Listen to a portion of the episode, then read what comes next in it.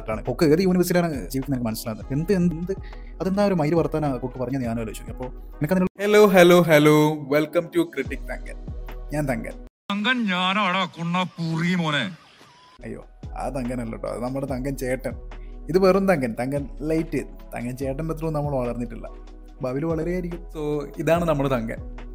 യഥാർത്ഥ തങ്കനെ മുഖം കാണിക്കാൻ ചില സാങ്കേതിക പ്രശ്നങ്ങളുള്ളതിനാൽ ഇദ്ദേഹത്തെ തങ്കനായിട്ട് അംഗീകരിക്കണമേ എന്ന് വ്യൂവേഴ്സിനോട് ഞാൻ അഭ്യർത്ഥിക്കുകയാണ്.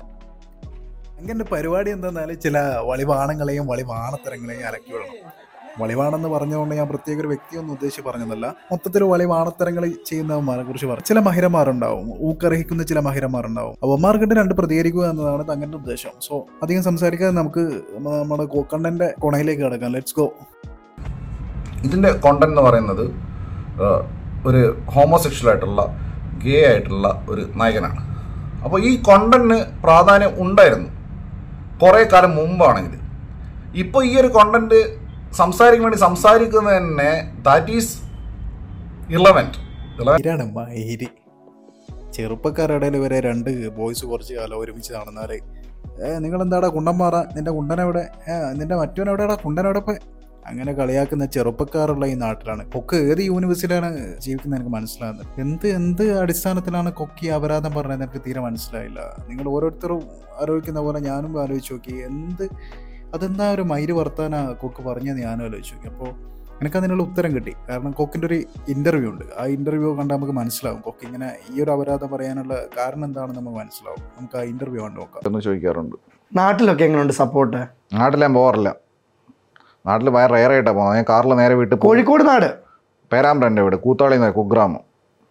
ആ അവിടെ ഞാൻ രാത്രി മിക്കവാറും പോകുന്നത്. കാറിൽ പോവും, തിരിച്ച് കാറിൽ വരും. നാട്ടുകാരും തന്നെ കാണാറില്ല കാണാറില്ല ഫുൾ ടൈം തിരക്കാ. തിരക്കുകൊണ്ടല്ല, ഞാൻ പുറത്തിറങ്ങി നടക്കാറില്ല. മീൻസ് ഞാൻ കാറിൽ വീട്ടിൽ പോകുന്നു, തിരിച്ച് കാറിൽ തിരിച്ച് വരുന്നു. അപ്പോൾ ആൾക്കാരെന്നെ കാണണ്ടേ ഇൻട്രാക്ട് ചെയ്യണമെങ്കിൽ. ഈ പുറത്തിറങ്ങി നടക്കാത്ത ആൾക്കാരായിട്ട് ഇൻറ്ററാക്ട് ചെയ്യാത്ത ഒരാൾ ഇങ്ങനെ ഈ വിഷയം ഇറലവൻ്റ് ആണെന്ന് പറയും. കാരണം പുറത്തുനിന്നുള്ള, അതായത് അല്ലെങ്കിൽ പറയാം, നമുക്ക് സോഷ്യൽ മീഡിയ ഉപയോഗിക്കുന്ന ഞാൻ സോഷ്യൽ മീഡിയ കൂടെ ആൾക്കാരായിട്ട് പുറത്തിറങ്ങി നടക്കണോ ആൾക്കാരെ മനസ്സിലാവുമെന്ന് ചോദിക്കാം. പക്ഷേ സോഷ്യൽ മീഡിയ ഉപയോഗിച്ച് അവന്മാർ കമൻറ്റ് കണ്ടാലറിനൂടെ മനസ്സിലാക്കി കൂടെ അങ്ങനെയൊക്കെ പറയും. പക്ഷേ കമൻറ്റിലും സോഷ്യൽ മീഡിയത്തെ ഉപയോഗിക്കാത്ത ഒരുപാട് അമ്മാവും വാണങ്ങൾ നമ്മുടെ പുറത്ത് നിൽക്കുന്നുണ്ട്. പക്ഷെ അവന്മാരുടെ വായെന്നുള്ള ആ തീട്ട വർത്താനം കേട്ടാൽ മാത്രമേ നമുക്ക് മനസ്സിലാവും എന്ത് ഇവന്മാരൊക്കെ എങ്ങനെയാണ്, എന്തൊക്കെ അപരാധങ്ങളാണ് ഇവന്മാർ ചിന്തിച്ച് കൂട്ടുന്നതെന്ന് ഇവന്മാരുടെ തീട്ട വായിൽ നിന്ന് കേൾക്കണം എന്നാലേ മനസ്സിലാകത്തുള്ളൂ. അതിന് ഇവരോട് സംസാരിക്കണം. പുറത്തിറങ്ങി സംസാരിച്ചാൽ സംസാരിക്കുമ്പോൾ നമുക്ക് മനസ്സിലാവും എത്രത്തോളം ടോക്സിക് അല്ലെങ്കിൽ എത്രത്തോളം തൊണ്ണൂറിലും എൺപതുകളിലാണ് ഇവന്മാർ ജീവിക്കുന്നതെന്ന് ഇവന്മാരോട് സംസാരിച്ചാലേ നമുക്ക് മനസ്സിലാവും. അല്ലാണ്ട് ഒരിക്കലും മനസ്സിലാവില്ല. പക്ഷേ കൊക്ക് കൂടെ പറഞ്ഞിട്ടുള്ളത് നമ്മുടെ നാട്ടുകാർക്കൊക്കെ അതൊക്കെ അറിയാം, അതൊക്കെ മനസ്സിലാക്കിയതാണ്. ഇതിപ്പോൾ പറയേണ്ട ആവശ്യമൊന്നുമില്ല, എല്ലാവർക്കും അറിയാവുന്ന കാര്യമല്ല, എന്തിനാണ് ഈ വിഷയം സംസാരിക്കുന്നത്, അതിൻ്റെ ഒന്നും ആവശ്യമില്ല, അങ്ങനെയാണ് കൊക്ക് പറഞ്ഞിട്ടുള്ളത്. എനിക്ക് തോന്നുന്നു കൊക്കിനും അറി അറിയാഞ്ഞിട്ടൊന്നുമല്ല. കൊക്ക് തൊണ്ണൂറ് ശതമാനം ഒരു വ്യത്യസ്തനാകാൻ വേണ്ടിയിട്ട് പറഞ്ഞതായിരിക്കണം, അല്ലാതെ തെറ്റിദ്ധാരണയുടെ പുറത്ത് പറഞ്ഞതായ ചാൻസ് ഇല്ല. കൊക്ക് അത്ര ബുദ്ധി ഇല്ലാത്ത ആളായിട്ട് എനിക്ക് തോന്നുന്നില്ല. അതായത് കൊക്കിന് ബുദ്ധി കൂടുതലായിട്ടാണ് എനിക്ക് തോന്നിയിട്ടുള്ളത്. ഒരു പത്ത് ശതമാനമായിരിക്കും കൊക്ക് തെറ്റിദ്ധാരണ കൊണ്ട് പറഞ്ഞിട്ടുണ്ട്. തൊണ്ണൂറ് ശതമാനം കൊക്ക് ഒരു ഒരു വ്യത്യസ്തതയ്ക്ക് വേണ്ടി പറഞ്ഞതായിരിക്കാനാണ് ചാൻസ് എനിക്ക് തോന്നുന്നത്. അങ്ങനെയാണ് ഒരു ഒരു ഒരു എൽ ജി ബി ടിക്ക് വിഷയം സംസാരിക്കാൻ വേണ്ടിയിട്ട്, അല്ലെങ്കിൽ ഒരു ഗെയിൻ്റെ പൊളിറ്റിക്സ് സംസാരിക്കാൻ വേണ്ടിയിട്ട്, അല്ലെങ്കിൽ സൊസൈറ്റി അതിനെ അവെയർ ചെയ്യാൻ വേണ്ടിയിട്ട് കൊത്തിയിരുന്ന ഒരു സാധനം എഴുതി ഉണ്ടാക്കി ഇങ്ങനെ സ്പൂൺ ഫീഡ് ചെയ്ത് അതിനെ കുളമാക്കേണ്ടിയിരുന്നില്ല. ഈ സിനിമയിൽ എവിടെ ഇങ്ങനെ എടുത്ത് വായിലിട്ട് കൊടുക്കുന്നതായിട്ട് ഞാൻ കണ്ടിട്ടില്ല. ഇവൻ്റെ വർത്താനം കേട്ടാൽ വിചാരിക്കും എടുത്ത് ഇവൻ്റെ വായിലിട്ട് കൊടുത്തേക്ക് ഈ സിനിമയിൽ എവിടെയെങ്കിലും ഒന്ന്. അങ്ങനെയാണ് ഇവ പറഞ്ഞുകൊണ്ടിരിക്കുന്നത്. ഈ സിനിമ ഇത്രയും ആളുകൾ ശ്രദ്ധിക്കാൻ അല്ലെങ്കിൽ ആളുകൾ ശ്രദ്ധിക്കപ്പെടുന്നുണ്ടെങ്കിൽ അത് ഒരേ ഒരു കാരണം പറയുന്നത് മമ്മൂട്ടിയാണ്. കാരണം ഇത് ഒരു സൂപ്പർ സ്റ്റാർ ചെയ്യുന്നു, അല്ലെങ്കിൽ ഒരു വലിയൊരു ഒരു മലയാളത്തിലെ മഹാനടൻ, നടൻ എന്നുള്ളതല്ല, ഒരു സ്റ്റാർ ചെയ്യുന്നു. ഇതിപ്പോൾ തെലുങ്കിൽ ബാലയ്യ ചെയ്താലും ഹിന്ദിയിൽ സൽമാൻ ഖാൻ ചെയ്തു കഴിഞ്ഞാലും തമിഴ്നാട്ടിൽ കമലഹാസൻ രജനീകാന്ത് ചെയ്തു കഴിഞ്ഞാലും ഇത് ചർച്ചയാവും. കാരണം ആ ഒരു ഫാക്ടർ അതിനകത്തുണ്ട്. പക്ഷേ ഇതിൻ്റെ ഏറ്റവും വലിയ മെറിറ്റും ഡീമെറിറ്റും എന്ന് പറയുന്നത് മമ്മൂട്ടി തന്നെയാണ്. എന്തുകൊണ്ടാണ് അങ്ങനെ പറയാൻ കാരണം? കാരണം ഒരു സിനിമ അതിൻ്റെ കോണ്ടന്റിൻ്റെ ക്വാളിറ്റി കൊണ്ടല്ല ശ്രദ്ധിക്കപ്പെടുന്നത്, അതിൽ അഭിനയിച്ച താരത്തിൻ്റെ താരപ്പൊലിമ കൊണ്ടാണ് ശ്രദ്ധിക്കപ്പെടുന്നതെങ്കിൽ ആ സിനിമ പരാജയമാണ് എന്ന് ഞാൻ പറയും. കാരണം ഇത് വേറെ ആരെങ്കിലും ചെയ്തു കഴിഞ്ഞാൽ ഇത് നോർമലാണ്. അപ്പം ന്യൂ നോർമൽ എന്നൊക്കെ പറയുന്ന നമ്മളെ സംഭവം ഇത് ഞാൻ പറയട്ടെ, മലയാളത്തിലെ സിദ്ദിഖ്, നമ്മുടെ നീരജ് മാധവ്, കാളിദാസൻ, എത്ര പേര് ഇങ്ങനെ ഗേ ആയിട്ട് അഭിനയിച്ചിട്ടുണ്ട്. അതെല്ലാം വലിയ ചർച്ചയായോ? തമിഴിൽ രജനീകാന്തോ ഹിന്ദിയിൽ സൽമാൻ ഖാനോ മറ്റേ കന്നഡയിൽ ബാലയെ ചെയ്താലൊക്കെ ഇത് ചർച്ചയാവും. പക്ഷെ മമ്മൂക്ക് ചെയ്ത പോലെ ആവത്തില്ല, അത് വേറെ കാര്യം.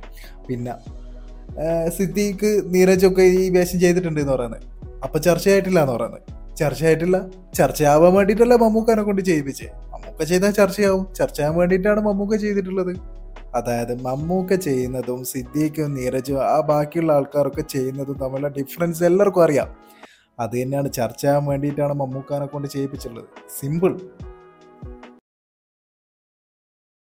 പിന്നെ ഒരു കാര്യം ഞാൻ ശ്രദ്ധിച്ചിട്ടുള്ളത്, ഈ സിനിമയിൽ സ്ത്രീകളൊക്കെ ഭയങ്കര ബോൾഡാണ്.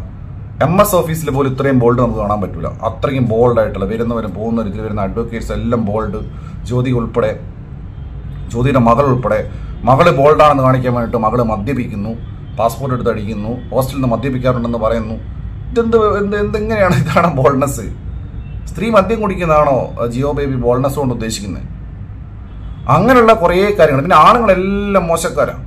അതായത് ഒരു ചെറിയ പയ്യൻ മുതൽ അത്രയും പ്രായമുള്ള മനുഷ്യൻ വരെ എല്ലാം എല്ലാവരും സ്ത്രീവിരുദ്ധരും സ്ത്രീയെ മനസ്സിലാക്കാത്ത ആളുകളും. ഇങ്ങനെ ഇതൊക്കെ കേൾക്കുമ്പോഴാണ് കൊക്ക് കുറ്റം പറയാനായിട്ട് വന്നതുപോലെ തോന്നുന്നത്. കാരണം ഇതിൽ എല്ലാ കഥാപാത്രങ്ങളും അങ്ങനെ ബോൾഡായിട്ടുള്ള സ്ത്രീ കഥാപാത്രങ്ങളും എന്നല്ല കാണിച്ചിട്ടുള്ളത്. കാരണം ഇതിൽ കുടുംബശ്രീ ചേച്ചിമാർ പോലത്തെ കുറച്ച് കഥാപാത്രമൊക്കെ കാണിച്ചിട്ടുണ്ട്. പിന്നെ വക്കീലായിട്ട് അഭിനയിക്കുന്നത് സ്ത്രീ കഥാപാത്രമാണ്. അവർ പിന്നെ ബോൾഡായിരിക്കണ്ടേ, വക്കീൽ ബോൾഡായിരിക്കണ്ടേ. അയ്യോ ജഡ്ജി ജാമ്യന്താ ജാമ്യന്താ എന്ന് പറഞ്ഞ കരയുന്ന ചേച്ചിമാരെയാണ് പിന്നെ കാണിക്കേണ്ടത്. മമ്മൂട്ടിയുടെ വൈഫായിട്ട് അഭിനയിച്ചിട്ടില്ല. അതൊരു ബോൾഡായിട്ടുള്ള ക്യാരക്ടറാണ് ആവശ്യമുള്ളത്, അത് തന്നെ വേണം. അതുകൊണ്ടാണ് അവർ ബോൾഡായിട്ടുള്ളൊരു ക്യാരക്ടറാണ്. മദ്യം കുടിക്കുന്നതിനെ പറ്റി അതൊക്കെ അവിടെ കോമൺ ആയിട്ടുള്ള അച്ചാമാരുടെ ഇടയിൽ കോമൺ ആയിട്ടുള്ളൊരു കാര്യമാണ്. അത് ബോൾഡ്നെസ് കാണിക്കാൻ വേണ്ടി കാണിച്ചൊരു സീനൊന്നും അല്ല അത്. പിന്നെ അതുപോലെ തന്നെ ഇതിൽ കൊക്ക് പറയുന്നത് പുരുഷന്മാർ എല്ലാ പുരുഷന്മാരും സ്ത്രീവിരോധികളാണ്, പുരുഷന്മാരും സ്ത്രീവിരോധികളായിട്ടുള്ള ക്യാരക്ടറിനെ കൊക്ക് പറയുന്ന പോലെ ഞാൻ കണ്ടിട്ടില്ല. കൊക്ക് ഏത് സിനിമേനെ പറ്റി പറയുന്നതിന് തോന്നിപ്പോകും. അതായത് അങ്ങനെ ഒരു ക്യാരക്ടർ ഏത് ക്യാരക്ടറാണ് അങ്ങനെ തോന്നുന്നത്? ഏത് ക്യാരക്ടറാണ് എല്ലാവരും സ്ത്രീവിരോധികളായിട്ടുള്ള ഏത് ക്യാരക്ടറാണല്ലോ ഞാൻ ഞാൻ കണ്ടിട്ടില്ല. കൊക്ക് ഏത് സിനിമേനെ കുറിച്ചാണ് പറയുന്നത്? വെറുതെ ഇരുന്ന് കുറ്റം പറയുന്ന പോലെയാണ് തോന്നിയിട്ടുള്ളത്. ആർ എസ് പണിക്കർ എന്ന് പറയുന്ന മമ്മൂട്ടിയുടെ അച്ഛനായിട്ട് അഭിനയിച്ച അദ്ദേഹം അദ്ദേഹത്തെ അഭിനയിപ്പിച്ചെടുക്കുവാണ്. ക്യാമറ വെച്ചിട്ട് ആ എഴുന്നേറ്റോ, ജ്യോതിക്ക് ഒരു ലുക്ക് കൊടുത്തോ, പതുക്കെ കോർട്ടിൽ ഇത് നടന്നോ, കൂട്ടുകയറിക്കോ, വടിയോടെ വെച്ചോ, എന്നിട്ട് ജഡ്ജിനെ നോക്കിക്കോ. ഈ രീതിയിൽ നാം എനിക്കങ്ങനെ ഫീൽ ചെയ്യുന്നേ അഭിനയിപ്പിച്ചെടുക്കുന്നതായിട്ട് ഫീൽ ചെയ്യുക.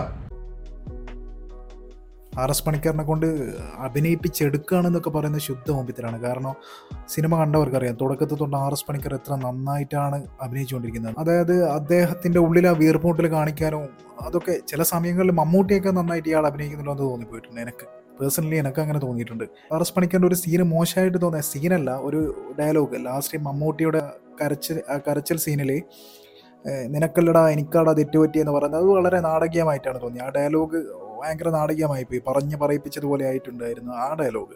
ബാക്കി അതുവരെ ആർ എസ് പണിക്കർ ഗംഭീര അഭിനയമായിട്ടാണ് എനിക്ക് തോന്നിയിട്ടുള്ളത്. ആസ് എ ഹോൾ സിനിമ എന്ന നിലയ്ക്ക് ഭയങ്കര ഉറക്കുകുളിക. അതായത് ക്യാമറ വെച്ച് അഭിനേതാക്കൾ ഇങ്ങനെ ഇത് ഇങ്ങനെ കണ്ടിരിക്കുക. എനിക്ക് എത്ര സ്ലോ സിനിമയിലും ഞാൻ കാണുവേ. ജി അരവിന്ദൻ്റെ സിനിമയൊക്കെ ഞാൻ ആസ്വദിച്ച് കാണുന്ന ഒരാളാണ്. പക്ഷേ ആ സിനിമ ആ ഒരു സ്ലോ പേസ് ഡിമാൻഡ് ചെയ്യണം. അതായത് ആർട്ട് ഹൗസ് സിനിമയാക്കാൻ വേണ്ടിയിട്ട് ആളുകളെ അങ്ങ് ബോറടിപ്പിച്ച് കളഞ്ഞാൽ ഇത് വലിയ കലാസൃഷ്ടിയായെന്ന രീതിക്ക് ക്യാമറയും ബിസിലെ പരിപാടിയോട് ഒട്ടും യോജിപ്പിച്ചില്ല. അപ്പം ഒരു കോണ്ടന്റ് വൈസ് ഞാൻ സംസാരിച്ചു കഴിഞ്ഞു. അതുപോലെ തന്നെ ഒരു സിനിമ എന്ന നിലയ്ക്ക്, ഒരു ആസ്വാദനം എന്ന നിലയ്ക്ക് പറയുകയാണെങ്കിൽ ഉറക്കം കുളിക്കുക. അതാണ് എനിക്ക് കാതൽ ദ കോ. മമ്മൂക്ക പറഞ്ഞതുപോലെ ഓരോരുത്തർക്കും ഓരോരുത്തരുടേതായ കാഴ്ചപ്പാടും ആസ്വാദന രീതിയാണ്. പക്ഷേ കൊക്കിൻ്റെ കാഴ്ചപ്പാടെന്നത് വളരെ ഓമ്പിയൊരു കാഴ്ചപ്പാടായി പോയി എന്നതാണ് എൻ്റെ കാഴ്ചപ്പാട്. കൊക്കിൻ്റെ ചില കാര്യങ്ങളോട് ഞാൻ യോജിക്കുന്നുണ്ട്. ജോജി മുണ്ടക്കയത്തിൻ്റെ കാര്യത്തിൽ അദ്ദേഹത്തിന് ഒരു പറ്റിയ ഡയലോഗല്ല സിനിമയിൽ കൊടുത്തതെന്ന് തോന്നിയിട്ടുണ്ട്. ചില ഡയലോഗ് അയാളുടെ ബോഡി ലാംഗ്വേജിന് അദ്ദേഹത്തിന് ചേരാത്ത ഡയലോഗ് അതുപോലെ തോന്നിയിട്ടുണ്ട്. അങ്ങനെ അദ്ദേഹത്തിന് ചേർന്നില്ല ഡയലോഗ്, കുറച്ച് സീനിലെ ഡയലോഗ് അദ്ദേഹത്തിന് ചേരുന്നില്ല. അതുപോലെ സുധീ കോഴിക്കോടിനെ കുറിച്ച് പറയുകയാണെങ്കിൽ അദ്ദേഹത്തിൻ്റെ ബാറിലെ സീനിനെ പറ്റി കൊക്ക് പറയുന്നുണ്ട്. ചില സ്ഥലങ്ങളിൽ മോശമായിട്ട് എനിക്ക് തോന്നിക്കാം. ബാറിലെ ഒരു സീനുണ്ട് അദ്ദേഹത്തിൻ്റെ, ആ ബാറിലെ സീൻ എനിക്ക് ഭയങ്കര മോശമായിട്ട് തോന്നി, വളരെ നാടകീയമായിട്ട് എനിക്കും തോന്നിയിട്ടുണ്ട്. പക്ഷേ ഇതൊക്കെ ചെറിയ ചെറിയ പ്രശ്നങ്ങളാണ്. ഈ ചെറിയ ചെറിയ പ്രശ്നങ്ങൾ മാറ്റി നിർത്തിയാൽ ഇതൊരു അടിപൊളി പടമാണ്. ഒരിക്കലും ഈ പടത്തിന് ഉറക്കുകുളിയാന്നൊക്കെ പറയേണ്ടത് അത്രത്തോളം തരുന്നതാണ് ഒരു പടമേ അല്ല ഇത്. ഉറക്കുകുളിയാന്ന് ഒരിക്കലും ഈ പടത്തിനെ കുറിച്ച് പറയില്ലായിരുന്നു. അത് ശുദ്ധ ശുദ്ധ ഓമ്പിത്തരായിപ്പോയി. പിന്നെ മമ്മൂട്ടിയെ കുറിച്ച് പറയുകയാണെങ്കിൽ മമ്മൂക്കാക്ക് സിമ്പിൾ ആയിട്ടുള്ളൊരു വർക്കായിരുന്നു, വലിയ പണിയൊന്നും എടുക്കേണ്ട ആവശ്യം വന്നിട്ടില്ല. അതുപോലെ ഡബ്ബിങ്ങും തമിഴ് ആക്ടേഴ്സും ആ ചില്ലറ പ്രശ്നങ്ങൾ ഉണ്ടായിരുന്നു. ഡബ്ബിങ്ങിൽ കുറച്ച് ഫസ്റ്റ് ഹാഫിൽ ഒരു ചായ ഇടുന്ന ഒരു സീനുണ്ട്, പഞ്ചാരോടാണോ എന്ന് ചോദിക്കുന്ന ഒരു സീനുണ്ട്. ആ സീന് ഭയങ്കര മോശമായി പോയിരുന്നു അവിടുത്തെ ഡബ്ബിങ്. പിന്നെ അതിനുശേഷം സെക്കൻഡ് ഹാഫിൽ പള്ളിയിൽ അച്ഛൻ വന്ന് ഇവരോട് സംസാരിക്കുന്ന ഒരു സീനുണ്ട്. ആ സീനിലൊക്കെ കുറച്ച് പ്രശ്നങ്ങളുണ്ട്, നിന്ന് നിന്നിട്ട് കഥാപ്രസംഗം നടക്കുന്ന നടത്തുന്ന പോലെ തോന്നിയിരുന്നു. പിന്നെ ബാക്കി പ്രശ്നങ്ങളൊന്നുമില്ല. ചാച്ചനൊക്കെ നല്ല അടിപൊളി അഭിനയമായിരുന്നു. പിന്നെ വലിയ പ്രശ്നങ്ങളൊന്നും ഇല്ല. ബാക്കി ഡബ്ബിങ്ങിലും ഡബ്ബിങ്ങിൽ ചെറിയ പ്രശ്നങ്ങൾ എന്നല്ലാണ്ട് വലിയ വലിയ പ്രശ്നങ്ങളൊന്നുമില്ല.